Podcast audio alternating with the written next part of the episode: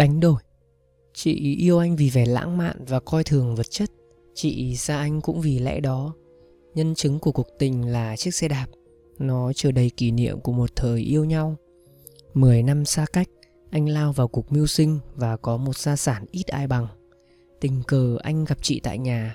Nhìn thấy chiếc xe đạp ngày xưa, Chị hỏi, Anh còn giữ nó? Anh nghẹn ngào, Anh làm ra những thứ này Mong đánh đổi những gì anh có Trên chiếc xe đạp ngày xưa. Cho ấm Bọn cháu gái chúng tôi chẳng ai học được cách nhóm bếp của bà nội cả. Bà chỉ cần gạt bỏ lớp cho phủ lên bề mặt bếp lò Bỏ củi vào, thổi nhẹ là có một bếp lửa đỏ rực. Sáng nào cũng vậy, bà nội dậy thật sớm. Bà lặng lẽ nấu nước, lấy bộ đồ ông nội trên mắc áo đi giặt. Xong bà quay ra chuẩn bị bữa cơm. Châm sẵn một bình trà nóng, Rồi ra cửa gọi lớn. Ông ơi, vào ăn cơm. Cả nhà tôi đều im lặng. Ông nội đã mất 20 năm rồi.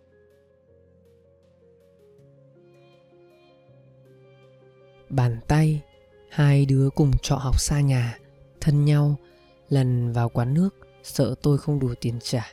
Em luồn tay xuống dưới gầm bàn đưa tôi ít tiền. Vô tình, Nhưng tay em thật là mềm mại. Ra trường, Hai đứa lấy nhau, Sống chung. Em hay than phiền về việc tiêu xài hoang phí của tôi. Bận nọ tiền lương vơi quá nửa, Đem về đưa em.